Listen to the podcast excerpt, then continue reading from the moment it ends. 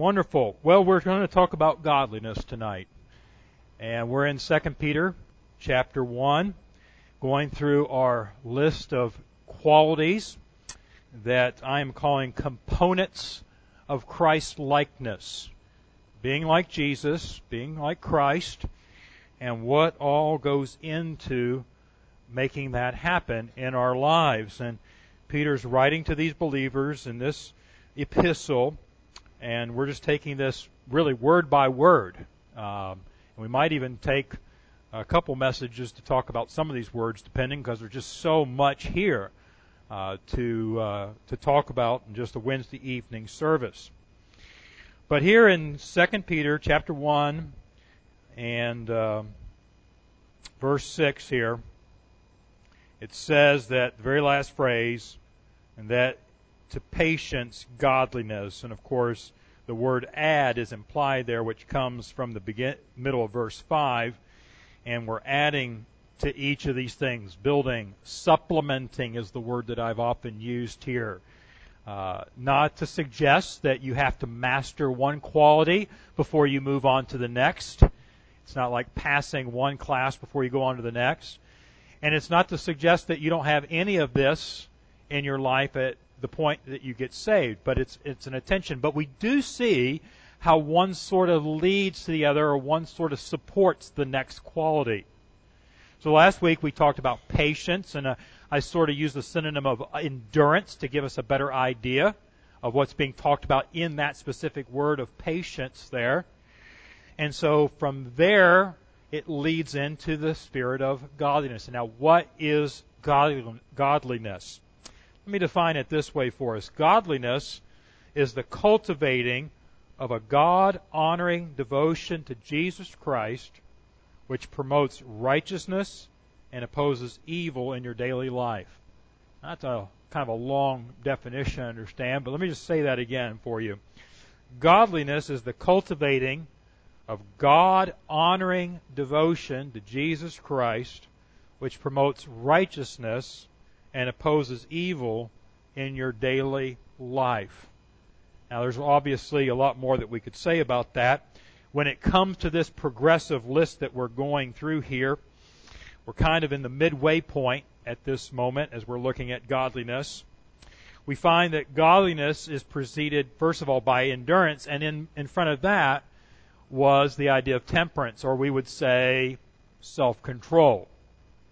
And when you really think about it, those two qualities really are very needful for us to be truly godly. Godliness is not something that comes very easily because of the opposition of our flesh. And also because we are warring against a spiritual invisible enemy, Satan. And so we know that our weapons are not carnal, they're not tangible in nature. We don't pick up revolvers and swords and things of that nature. Uh, but our, the weapons of our warfare are spiritual in nature. We have the sword of the Spirit, which is the Word of God. We understand that. And even our Savior, as he faced temptation in Matthew 4 from Satan, that's how he addressed it each time, throwing out Scripture, very pointedly addressing the temptation that was before him. So for us to be godly, we realize, wow, you know, there was a there was a battle for our Lord, so I shouldn't be surprised if I'm facing a battle personally in my daily walk to try to please and honor Jesus Christ. Now, as we look at this, this does not necessarily uh, mean that we're currently endowed with all godliness, or that we should ever have that we should ever have, but that Christ is uh, using the building blocks, the raw materials, to help us realize that godliness. So obviously it would help us if we knew a little bit more about what's entailed in godliness. So we're going to look at about three or four other verses of scripture that I think will help us to appreciate this one word that's being talked about here.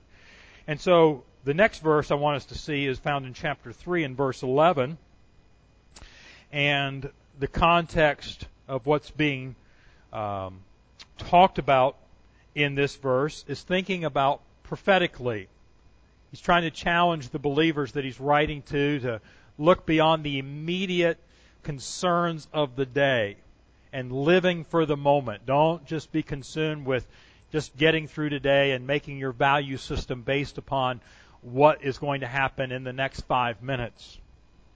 So after describing what I would call the prophetic meltdown of our home planet and everything in it, Peter challenges his readers to consider something. Look at verse 11 of chapter 3. It says, Seeing then that all these things shall be dissolved, what manner of persons ought ye to be in all holy conversation and godliness, right?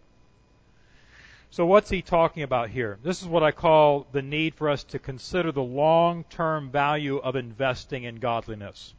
There's a long-term value in investing in godliness. Now, let's just put this in terms of an analogy that we can maybe relate to. Here at the church, we we buy a lot of uh, disposable dinnerware. Uh, brother brother Mike is very kind to make journeys down to Costco and Sam's Club, and other people have done this and help resupply the church. You know, we reimburse, you know, but to go down there and you find out a Baptist church goes through a lot of styrofoam. And what I love about Brother Mike is that he'll he'll come to me and he says, Pastor, do we need any more styrofoam cups? He says, you know, because the, the, the case of 5,000 is on sale for $5 less than it normally is, okay?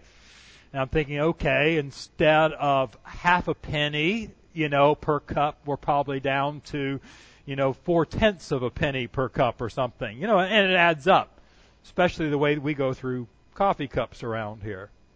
Now I dare say, Brother Mike would not be up for buying, if they had them, styrofoam coffee cups that had gold gilding around the rim of the cups.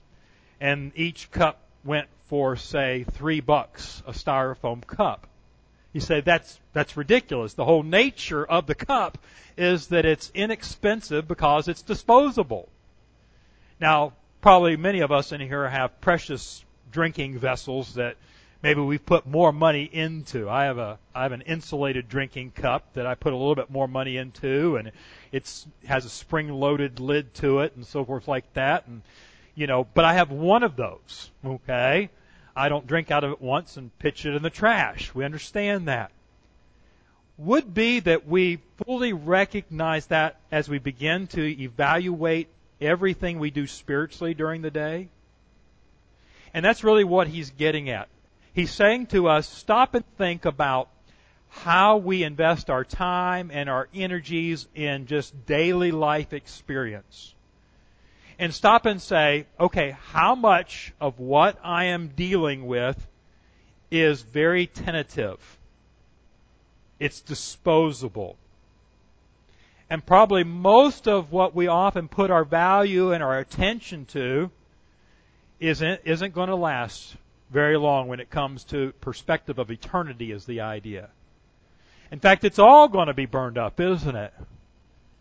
Now that's not to say that we become so lackadaisical that we're bad stewards of the things that God has put into our hands. We don't going to go far the other extreme.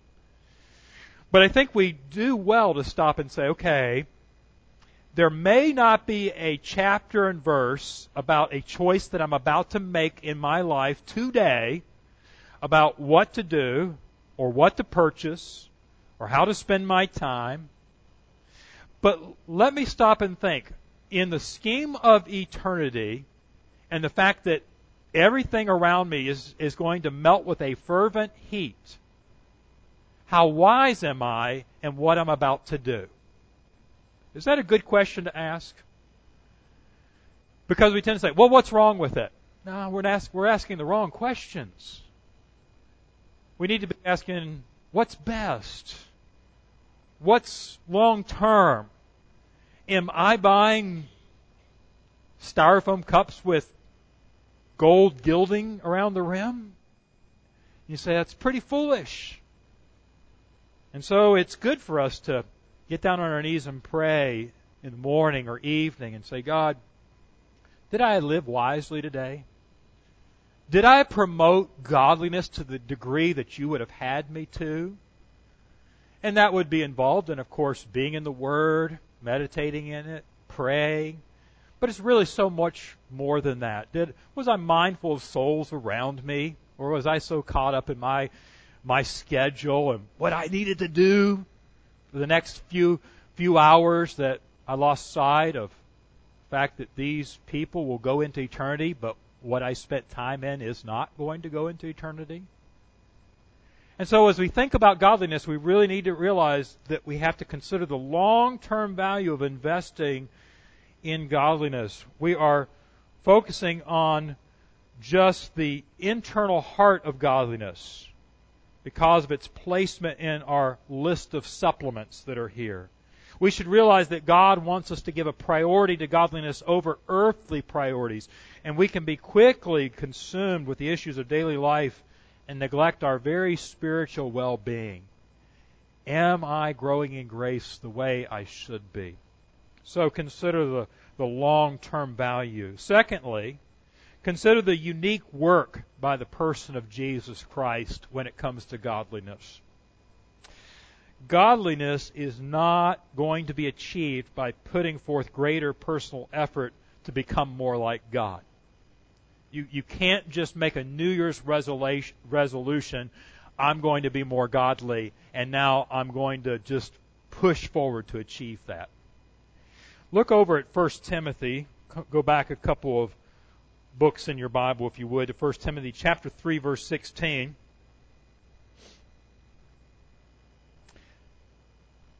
And when it comes to trying to define the gospel, this is sometimes a, a verse that's good to have hid in your heart. 1 Timothy 3:16. When we're talking about this personal effort, you know, if we were just to try to conform outwardly, it would not be authentic, would it? Not not where it needs to be. And so Paul is instructing in this passage young Timothy, this, this youthful pastor, that godliness was somewhat mysterious. I want you to notice this. It says, and without controversy, great is the what? Mystery of godliness. Mystery of godliness. Is, is godliness really mysterious? Well, if you understand true godliness, there is a mystery to it. There's something that God divinely has to reveal to us that is not readily visible and able to be discerned by just a normal human being without the agent of the Holy Spirit. But then you think, okay, I'm thinking godliness. That means moral living. That means, you know, living, saying the right things, getting rid of raunchy music, turning off those kind of shows that I shouldn't be watching. That's godliness. But look at what he goes on to say after he mentions the mystery of godliness. God was manifest in the flesh. What is that talking about? That's talking about the yeah, it's talking about the incarnation, the birth of Jesus Christ when God became man. So God was manifest in the flesh, justified in the Spirit, seen of angels, preached unto the Gentiles, believed on in the world, received up into glory. You have a little synopsis here of the life of Jesus Christ from beginning to end, don't you here? It lists six separate things concerning Christ that this verse is therefore saying this is what leads you into godliness. You see, they comprise the essence of Jesus' life. Not every event, obviously, but the essence of his life. And so what Paul is saying to Timothy is when you become convinced of Jesus being the God man, right? When you stop and think about that. The incarnation of Jesus Christ. God became man. And then his impactful gospel mission that was visible for three years as he was preached and he went around. But the gospel ministry didn't stop after his death, burial, and resurrection. He's continued to have a ministry. But now, invisibly so, he's doing it through the agent of the Holy Spirit, through the church. And when you begin to think about all of that, what is Paul, I believe, is saying here is we are moved to have Christ magnified in our lives. If you sit and mull over, this is really what's important. This is the essence. I mean, God came to earth for the gospel's sake to preach good news to the lost so that men would be redeemed. What am I busy doing? What am I caught up in? Am, am I sold on this? If so, what kind of person should I be wanting God to transform me into daily? Routinely read and meditate on the life and work of Christ. Say, I've read the Gospels. I know the stories. You know, I find as each time I pass over the stories of the life of Jesus Christ once again fresh, it seems to dig the furrow a little deeper of my my passion and my compassion for my Lord. And think, really? I have been living in the life of Carl Wood now this many more years, and I realize more now than when I was saved as a 12 year old boy how undeserving I am of the grace of God and how more amazing it is that Jesus has done what he has done and what he's still doing how can I not want to engage in becoming more like my Savior? Godliness. We need to understand that it's the unique work by the person of Jesus Christ. I can't just do it. I need to be yielded to the Lord and let His life be lived through me. That's what Paul was saying. For me to live is Christ. When he said it, he didn't use the word godliness, but you can be sure that if his life was Christ, he was being godly. And his appetite was saying, you know what, I'm not tied to anything here on this planet, so from to die is gain. That is our mindset as we strive for godliness. Thirdly, let's consider the importance of accurate interpretation of the Bible when it comes to this. There is a growing number of so-called teachers out there. They've always been around. Seems like there's a greater plethora of these kinds of people. And by this I mean those that use the Bible to promote lifestyles and philosophy that harmonize with fleshly yearnings. In other words, let's go find out what normal man would like. And now let's design church to appeal to that. By the, by the way, I remember very vividly before we moved here, we lived up in Chicago. Our house, where Becky and I lived in Streamwood, Illinois, we were just a couple miles away from uh, the the home of the uh, uh, Hybels, Bill Hybels, and Willow Creek Community Church. You say, who's that? Well, he was more well known you know, back in the late 80s and the 90s, and uh, there ended up being a network of churches that came out of, of this. But the key thing was Bill Hybels wrote a book about how the church got started, and everybody would look at it and say, that's a successful church. Well, they would run 10, 11,000 people on a Sunday. They didn't just have a church, they had a campus. From an organizational standpoint, it was amazing. But the way they started the church was he went out in the community and he just went door to door, not giving the gospel, but saying, Tell me what you'd like to see in a church. And he got answers like, Well, I want to go to a church where I'm not going to be made to feel bad because someone's standing up preaching out of the Bible a message that makes me squirm. I'm not quoting, but this is the gist of it. So try to try to remove so much conviction out of preaching. That's just one example, and there were many other things.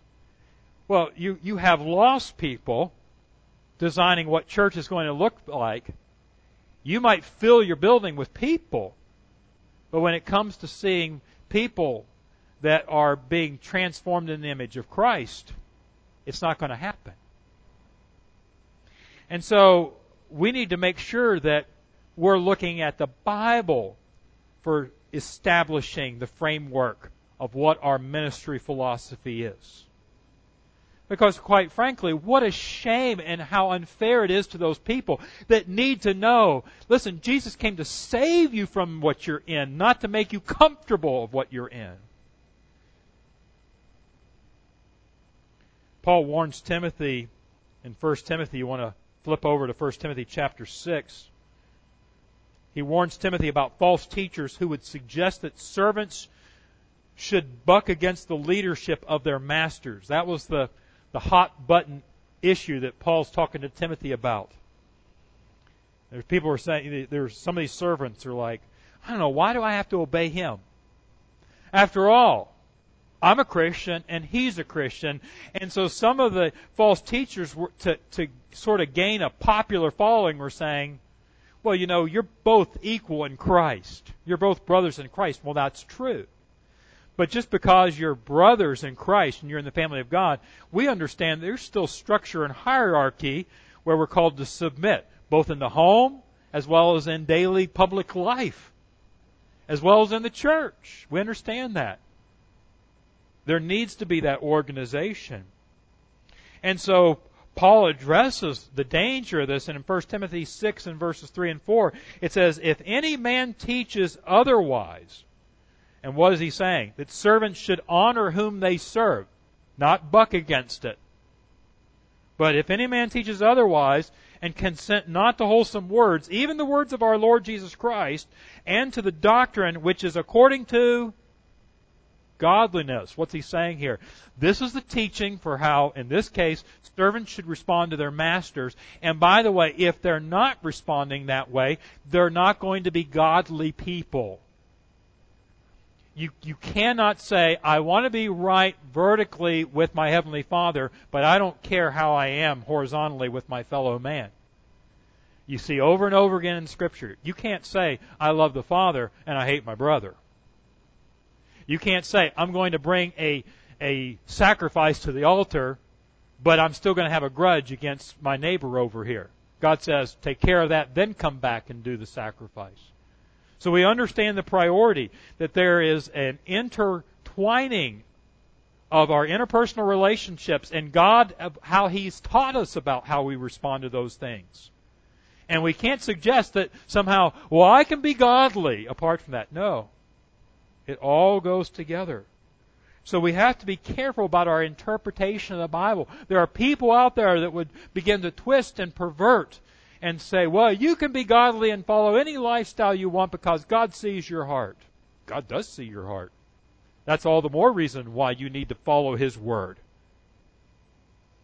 A false teacher would be prone to overlook the priority of godliness and it's very appealing to follow a teaching that eliminates submission. You don't have to submit. Great. I'll go to that church. It's easy where the flesh is concerned. By the way, it was interesting after several years, going back to the example I used, there were there were lots of people that had been in churches like I described and they were beginning to leave. And I know firsthand because the Christian school I taught in, there were a couple families that, that said, "Well, we've been in that church and we left," and I'm I'm like, "Why? What caused you to leave?" This is because we didn't feel like we were getting the real help because no one was confronting us with the problems that we needed to be dealt with in our lives. Like, praise God. So we need to know the Bible has doctrine, and doctrine has teeth to it. Doctrine has teeth to it. But fourthly, I want you to realize that we need to consider the connection between godliness and contentment. We need to consider the connection between godliness and contentment. Over in 1 Timothy 6 6, just a couple verses, you'll see the word godliness again. And it says this But godliness with contentment is what? Great gain.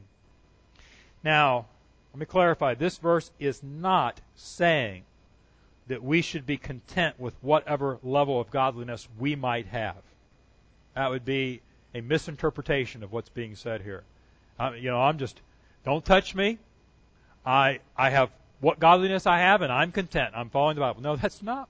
That's a, that's a, that's a twisting of what that is saying there, right? What is it saying? It is saying that if we have learned to be content with such things as we have, while yearning for and valuing true godliness in our lives, then we've achieved that which is most valuable in our life. In other words, what we're supposed to be content with is the other stuff in life. Not to say, don't challenge me about my growth in the Lord. No. Be thankful for godliness. And if you're, if you're growing in that area and you see godliness in your life, and it, it shouldn't matter what you do or don't have when it comes to everything else. Having food and raiment, let us therewith be content. There was none godlier than our Lord Jesus Christ. when it comes to stuff, he did not even have his own bed. Oxes have holes, not the Son of Man. He was poorer than the birds, which at least had a nest. When he was born, he was laid in a borrowed feed trough. When he was buried, he was laid in a borrowed tomb. Lord, we have no record that he left a will, a last will and testament. The only thing that he was concerned about was the caring of his earthly mother, which he entrusted into the hands of one of his disciples, John. Jesus didn't have stuff. What an example. Paul warns us in verse 5 of 1 Timothy 6 about those who considered an increase in financial gain as a sign of godliness. Prosperity preachers. There are believers that God gifts with significant material possessions. You don't want to walk away and say, oh, he's rich and he's a Christian. He must not be right with God. No. Abraham was the friend of God and he could personally finance a war against nations. He had some stuff. We're told that Job was just and, and God basically showed him off to Satan because of his godliness. But Job had a lot of possessions, and that's one of the ways in which Satan tested by obliterating most of his financial resources, right? And what was Job's response? Naked came I out of the womb, naked shall I return. The Lord gives, the Lord takes away. Blessed be the name of the Lord. Oh, wow. What a testament. Solomon, quite wealthy. Bible says he loved God. He had his problems. All these men were imperfect. And yet we don't want to suggest that financial prosperity is equivalent to, to spiritual purity. Hebrew, James rather, James chapter 2 verse 5 says, Hearken, my beloved brethren, hath not God chosen the poor of this world rich in faith and heirs of the kingdom which he hath promised to them that love him? You don't hear the prosperity gospel people on the network, the cable television stations preaching verses like this, right? See, godliness is one of those few areas of life that we ought to be discontent in if we are deficient in it. Don't be discontent with what level your bank account is in or the condition of your house or your cars or just you can be somewhat you know freedom. God you'll take care of it when you need it. We serve the same god that george mueller prayed to. Orphans need milk. Knock at the door. Milk truck broke down. Anybody need some free milk right? Same god. But what we we usually get discontent over the wrong things. We're discontent over those things. And we're pretty okay with our level of spirituality when it's like, you know what? There's still room to grow. There's still supplementing that can go on here. I love in personal private worship to add singing, you know. One of one of the songs that really is dear to my heart was written by Ron Hamilton a number of years ago. He wrote it as a testament of the impact of someone in his life and how he was drawn to the Lord by the testimony of this person. It's called I Saw Jesus in You. I want to read the second verse in the course. It says, When I stand before my Father to receive my life's reward, and my soul is bathed in God's eternal day, when this race on earth is run, and God sees the works I've done, more than anything I long to hear my Father say. I saw Jesus in you. I saw Jesus in you. I could hear his voice in the words you said. I saw Jesus in you. In your eyes I saw his care. I could see his love was there. You were faithful, and I saw Jesus in you. Isn't that a wonderful testament? Isn't that what we all want to have said about us? And we can all think of individuals that says, you know what? I'm drawn to Jesus because I saw a little bit of Jesus of Nazareth, the Son of God, in this person. I saw him under pressure, and I saw godliness come out. I saw something that I would have saw an individual, anyone else, in my mind, if I had been in their shoes, they would, they would just lost their cool, but they didn't. And I know it's because of Jesus impacting their lives. Godliness. Godliness. The thing is, the Holy Spirit wants to develop it in all of us. May the Lord enable us to grow in this area. Father in heaven, thank you for your word. Thank you that this is not a work that is up to us to simply produce. But Lord, we need to be yielded. We need to be enthused. We need to be longing for this. Lord, there needs to be a certain amount of discontent about our godliness in our lives and a contentment about all these other areas that we're usually so worked up about. So, Father, instruct our spirit as only you can in Jesus' name. Amen.